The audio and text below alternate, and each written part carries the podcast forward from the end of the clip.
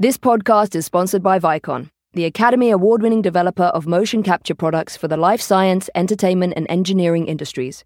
Vicon provides cutting edge hardware and software with the highest accuracy. Shogun, Vicon's visual effects software, developed specifically for the needs of the VFX community, captures full body and high fidelity fingers effortlessly in real time and delivers robust, accurate, reliable data. Shogun now includes custom developed virtual production tools to power your next level project. Find out more at www.vicon.com. Oh, hello, Internet. This is Troy Baker, and I'm here with your lovely, very, very British host, Victoria Atkin. And this is the Performance Capture Podcast. So essentially, motion capture performers, like all the other performers, are here to tell stories. and then they're like, You mean there, there are actors in video games? I thought it was animation. I kind of created my position. Like nobody said, "Oh, you know, here you go to school to become a performance capture producer." I pretty much created my own career. I had done so much work, I felt like it was time for me to give back to the community that was so good to me. You know, the dots can tell if you're lying. Hi everyone, we're back. This is season three of the Performance Capture podcast, and we are so thrilled to be able to bring you eight brand new episodes.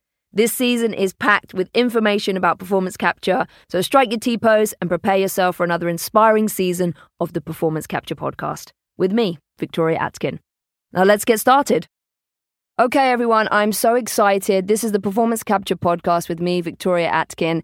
Today, I have one of the most incredible actresses I've ever stepped foot on the performance capture stage with or ever really encountered in my life.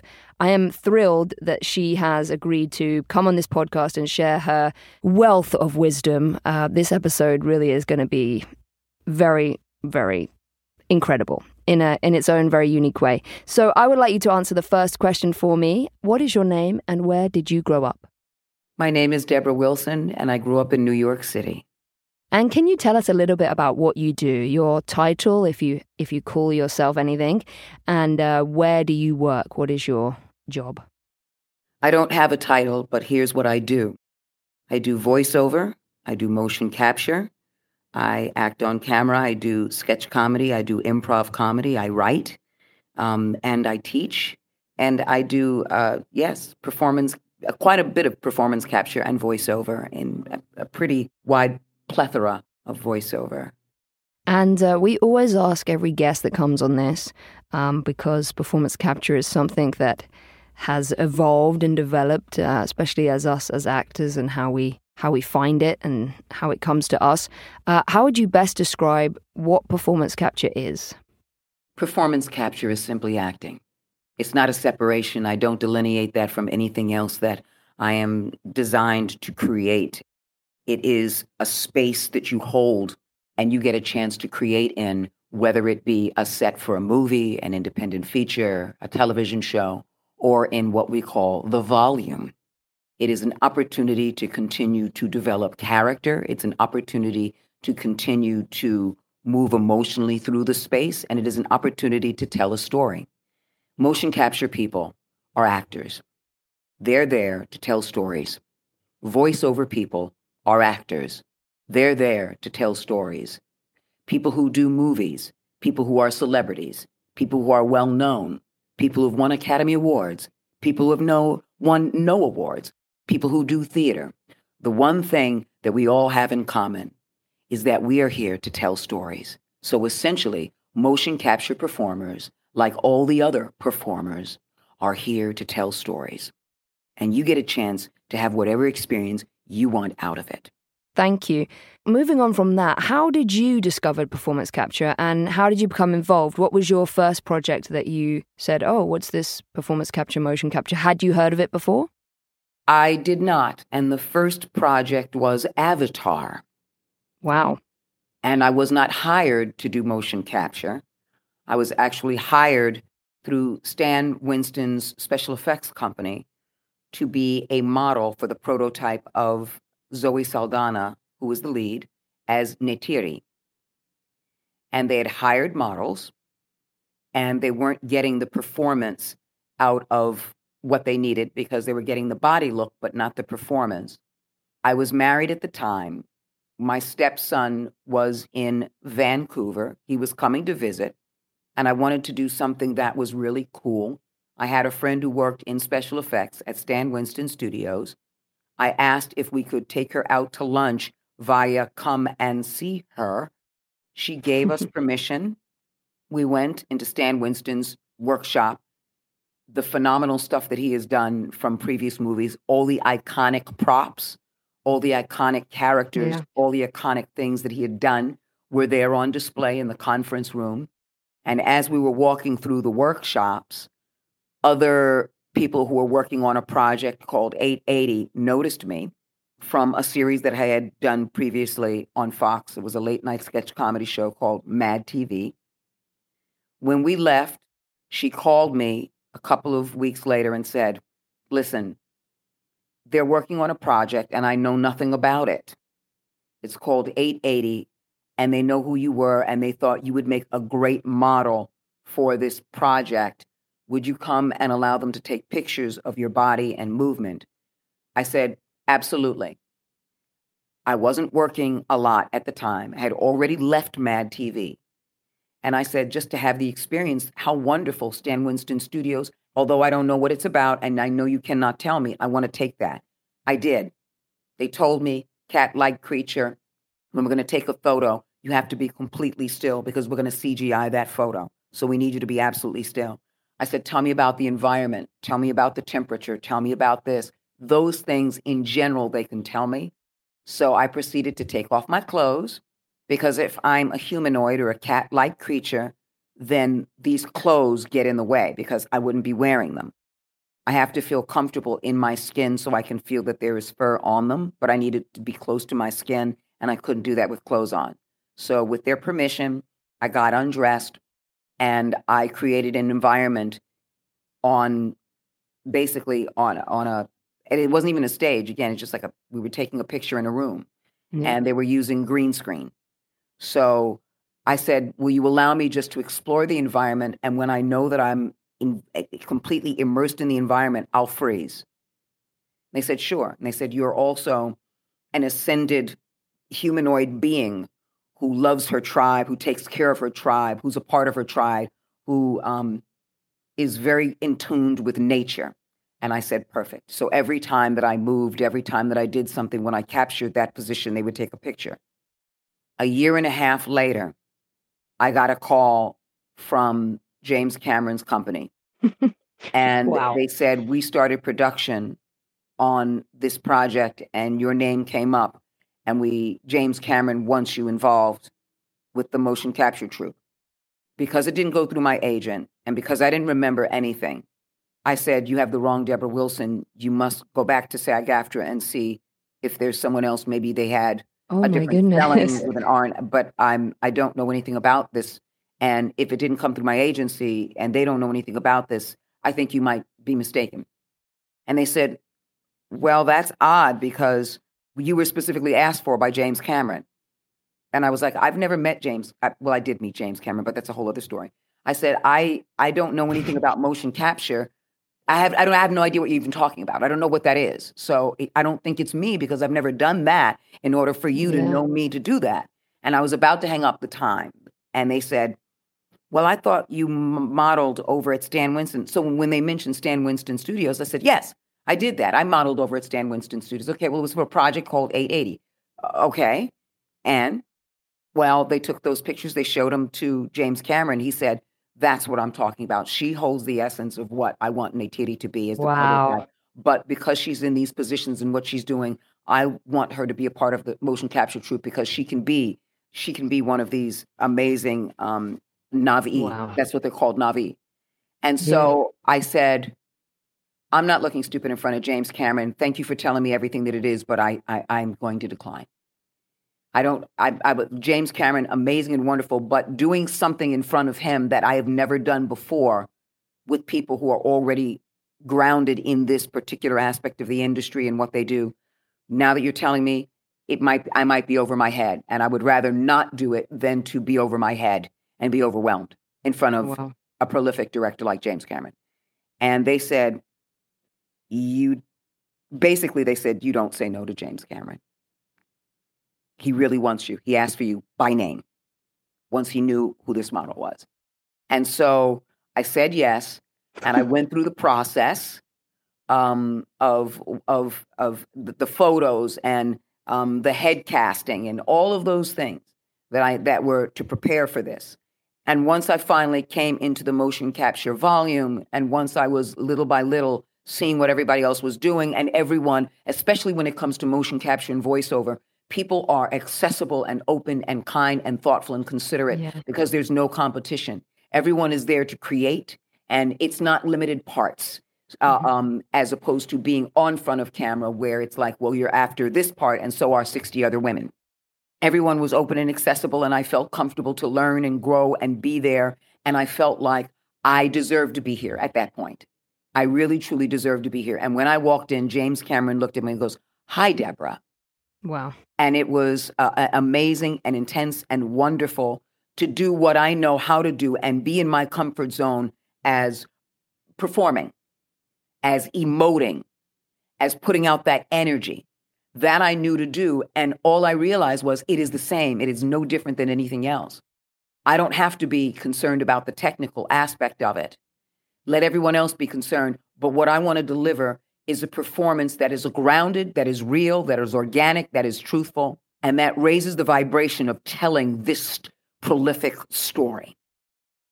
James Cameron used me for a number of specific Na'vi and when he came out with the coffee table book, that Oh, picture yeah. that he inspired him, he made a centerfold in the book.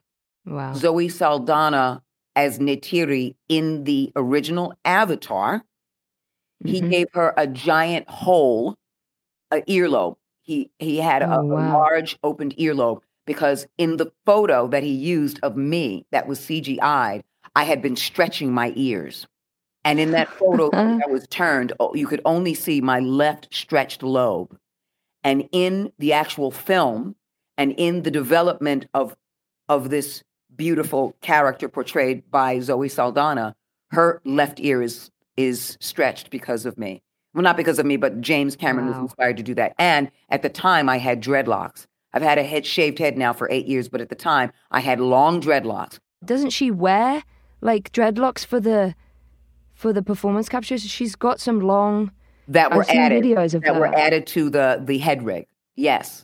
Oh my goodness! Wow, I definitely think you've just you've just smashed that question. Uh, I don't think anybody else can compete with that. What was your first project? Avatar, just a little one. Um, that was amazing. Thank you.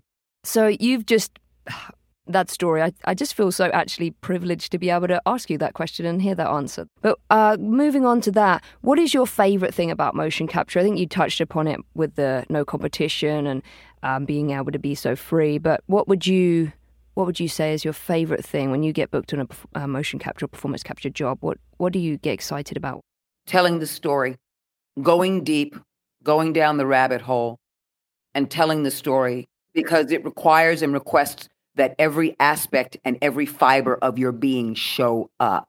Because when you're in front of camera, you have the lights, you have the makeup, you have the wardrobe, you have the set, you have the experience in the environment that sets you there. In motion capture, you have your heart and you have the volume, and it's up to you to fill that space with what you do best in telling a story. It is that there's there's nothing but yourselves and what you bring and what your teammates bring, their heart and soul, and that colors the palette. That colors everything that you get to experience when there's actually physically nothing there. I don't believe in luck. I believe that every experience is meant to happen for you to discover how privileged you are and what a blessing and gift Mhm. that you have in the opportunity. Everything Definitely. for me that I do, I want the experience to be much larger than me and much more important than me, which is why if I'm going to be an, an, uh, an integral part of it, I have to come bearing my body and my soul in telling this story because it is the story undoubtedly of existence in and of itself on one level or another. And it's a privilege to tell that story, whether it be a human story, a humanized story, uh, um, an alien story, an animal story, whatever it is, we as beings on this planet, we as existence in and of itself, are the story of life. And we get a chance to tell that so that others get a chance to look at an aspect of themselves. I don't want people, Mm-hmm. for me, to look at just my performance. I want people to feel something about their own existence and experience that raises their conscious vibration. That's always my deepest and truest intention whenever I do anything. I always find that um, whatever project I'm able to to step onto, um, and I think we touched about this with the project we're doing right now, is um, is the echo of how it how it is in my life, the the mirror that comes back to every single person that's working on the project, how the story mirrors parts of them that they either are dark or light or need to work on or need a reflection of to look at. Um, and I think perhaps that, that ties in with something that what you were just saying, that it's it's not um it's not luck at all. It's definitely a divine. You're supposed to be here. These particular people are supposed to be on this particular story to tell it. And it is necessary and mandatory because it doesn't first or initially require you to be a motion capture performer. It requires and requests of you to show up as a human being and be willing to explore the story and add yourself in the middle of it from your mm-hmm. vulnerability, vul- vulnerability to your power, everything about who you are to tell this story. Because you can be taught, like with James Cameron, I can be taught to be uh, uh, uh, how the process works. I can be taught how the actual technical process works. Putting on that suit and going into the volume and going into T pose and everything else that is required and requested Yeah. uh, to work on a motion capture project, that can be taught to me. But putting your best foot forward in who you are as the individual that you are is the joy and the special sauce and spice to the project. I love that. I love it. And it's that that mocap suit that gives that complete blank canvas that you can actually paint you and your soul and your contribution to the story from everything that you've experienced in life so far. I and discover more about yourself also. Definitely. Wow, I never even, wow, wow, because it's not just about the work. It's about growing your consciousness and going, wow, see, I expected this to, I'm making my money and I'm doing my thing and I'm having a good time and I'm telling the story. But wow, have I grown as a human being because even when you're no longer an actor, you'll always be a human being. What you leave on the mm-hmm. planet, what you leave, and the legacy that you leave, you have to ask yourself when I go, what are people going to say at me to me at my memorial or funeral? Will they talk about just what I did or who I was? I love that. I love that. That makes this podcast accessible to anybody, anything. this is nothing to do with performance capture now. We're moving way beyond.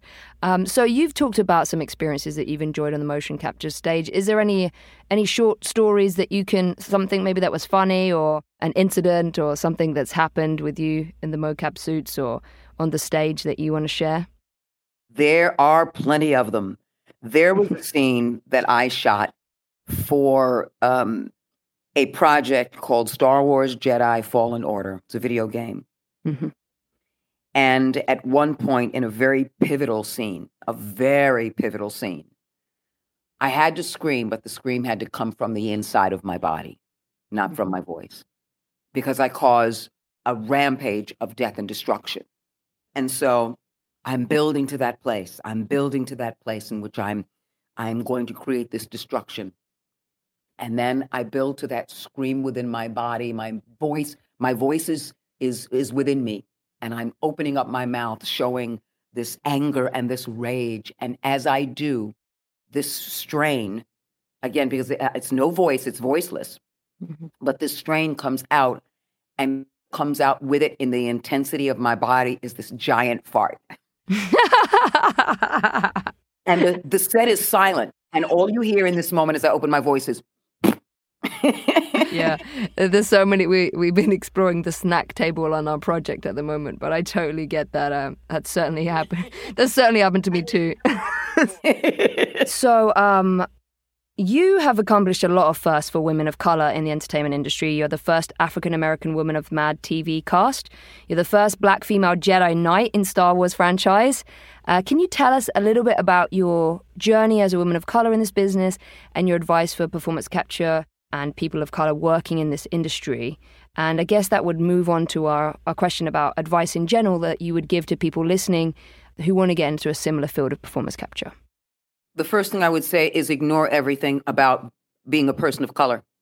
Ignore your gender, ignore your race, ignore it all. Because who you are is malleable. The world wants to see you as that, so then you tell yourself, I must be seen as that, but you don't have to. You already know you're that. You know you're black. You know you're a woman. You know you're a man. You know you're a them, a they, an it. You know you're binary. You know this about you.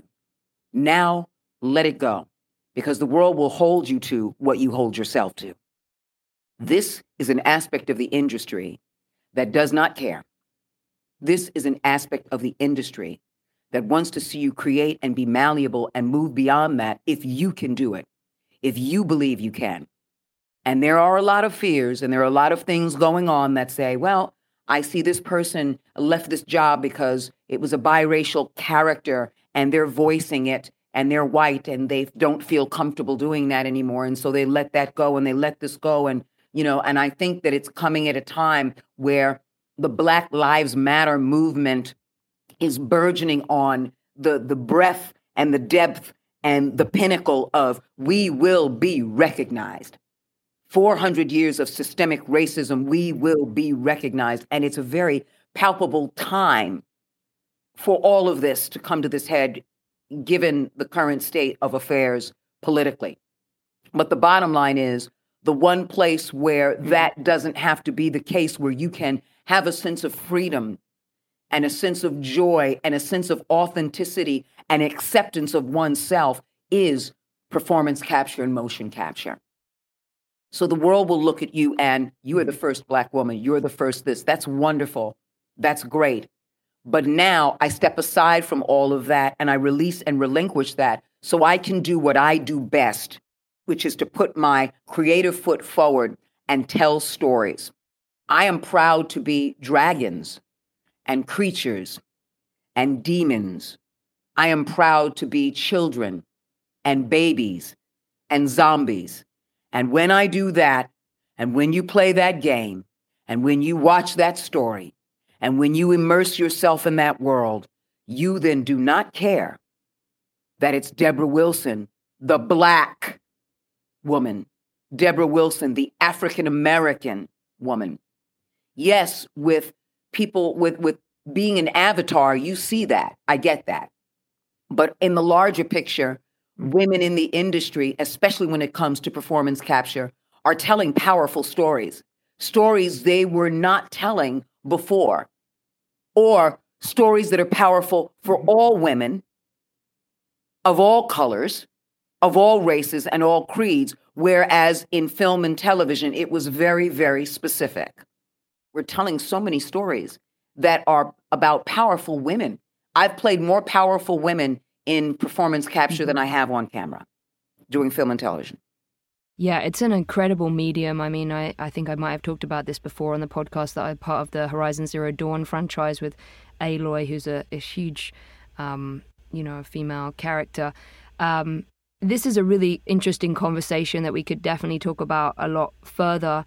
I do think that there that we do have this amazing area of playtime. But I do think that characters now are, beca- are, even on the performance capture stage, are having to be the specific gender or race or ethnicity that has been written, even though before it may have been that everybody could play anything. So, for example, I didn't realize in Horizon Zero Dawn I play uh, a Native American, two Native American characters. Now, I didn't realize when we were doing this on the performance capture stage that these characters would be of a different ethnicity to me. I had no idea. So I, you know, played and I became these characters and I was this mad cave painting woman who was amazing in and then it came out and they had a different skin color to me. Now nobody ever said anything or anything, but now I, I feel, oh, was can I still I'm confused and I'm interested for your perspective on that. You have a right to have an emotional question about it, but remember, your emotional question came up as the world around you was changing. I completely overstand and appreciate and respect your emotional gravity to whether or not um, you should play these characters. But the bottom line is if you do the research and you respect what this character is and the parameters of these characters, then you should have an equal opportunity. That's the way I feel because no one has stopped me from playing characters that were specifically written as little white boys or little white Yeah. girls. Mm-hmm. Can I do Yeah. this? And I've I've even from the very beginning, I also used to do puppetry, and I did a series called the Mr. Potato Head Show. And Queen Sweet Potato was a, a, a yam, but they kind of made her look like Aretha Franklin, and you had to sing.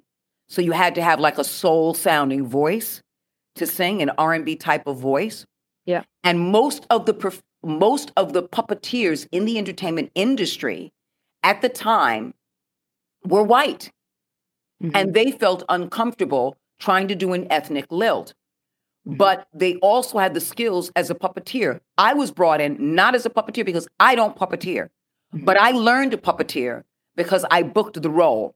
But with the other actresses that were not of uh, uh, were not black, I said, "You're creating and building.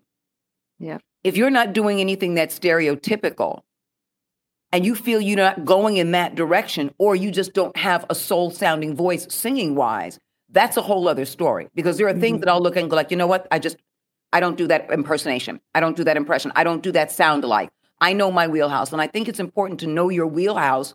And then that's where I, I again, I say, bringing in the make and measure of who you are as a human being, because it's a, it's a commitment between what you do and who you are that says, I can move forward with this or I choose not to. This is wonderful. Thank you so much. And I think it's it's really important to have a discussion as souls, but also as different races, and talk about this thing. I don't think that's been done enough, and um, especially as powerful women in this industry, I, I'm I'm really grateful for your for you sharing sharing this and to be able to have this conversation. I I feel very safe in in your in your arms, Debra, talking about this thing, and I really I really appreciate you saying that as a as a soul to soul, but as a white woman to a, a, a woman of color, I, I think it's it's important that we are having these conversations too, and I think it's really interesting uh, for people to listen to that. I would applaud any effort that you made to playing a character that was of a different race. Because I, I know, again, the soul and the make and measure of who you are, Victoria, is I will do the research and I will do the work and I will do the emotional content to make sure that I am respectful and bringing this character to the life the way it deserves to be represented if they're not hiring someone else and they know that what I do as a performance capture artist and what I do as an actress and what I have to do and bring to the table as a human being works for the project. Don't turn it down because this is a part of your growth to connect to the diaspora of us all. Just a last really quick thing before we wrap up a tiny bit of advice on practical things on how you can get into performance capture. Some people said before about being very curious, being open, maybe talking to your agent and letting them know you wanted to be part of this medium. Um, maybe networking with with studios. What's something that a, a practical piece of advice that you might give? A practical piece of advice is always hone your acting. It's a very, very important thing to do. I say, in the meantime, during this time of the coronavirus, get online. There are so many podcasts. There are so many uh, Q and A's. There are so many panel discussions. Absorb yourself in all of it. Take that journey down the rabbit hole on YouTube and start doing that. Find out people who are in motion capture. Research who they are, and through these podcasts, and start finding out more about what this is all about. Uh, uh, the behind the scenes stuff. I mean, immerse yourself the same way that you immerse yourself in discovering this great actor and seeing all their work and finding out, you know, all the things that they've done and, and watching them from character to character. Immerse yourself in that. That's the first thing I say. That's the that's the very first piece of advice. Because if you are already acting, You're already in that space to continue the creative process. And this is also a part of the journey. But if you want to know motion capture, it is a blueprint. Go on YouTube and use everything as a blueprint to the pathway for what you want. Keep it in your mind, your heart, and your head, but continue to take that rabbit hole journey down, you know, down that path to what you want to do by seeing others do it and being inspired by that to go, when it's my time, I know enough as I continue to take the journey to Yeah, learn I'm even ready. more.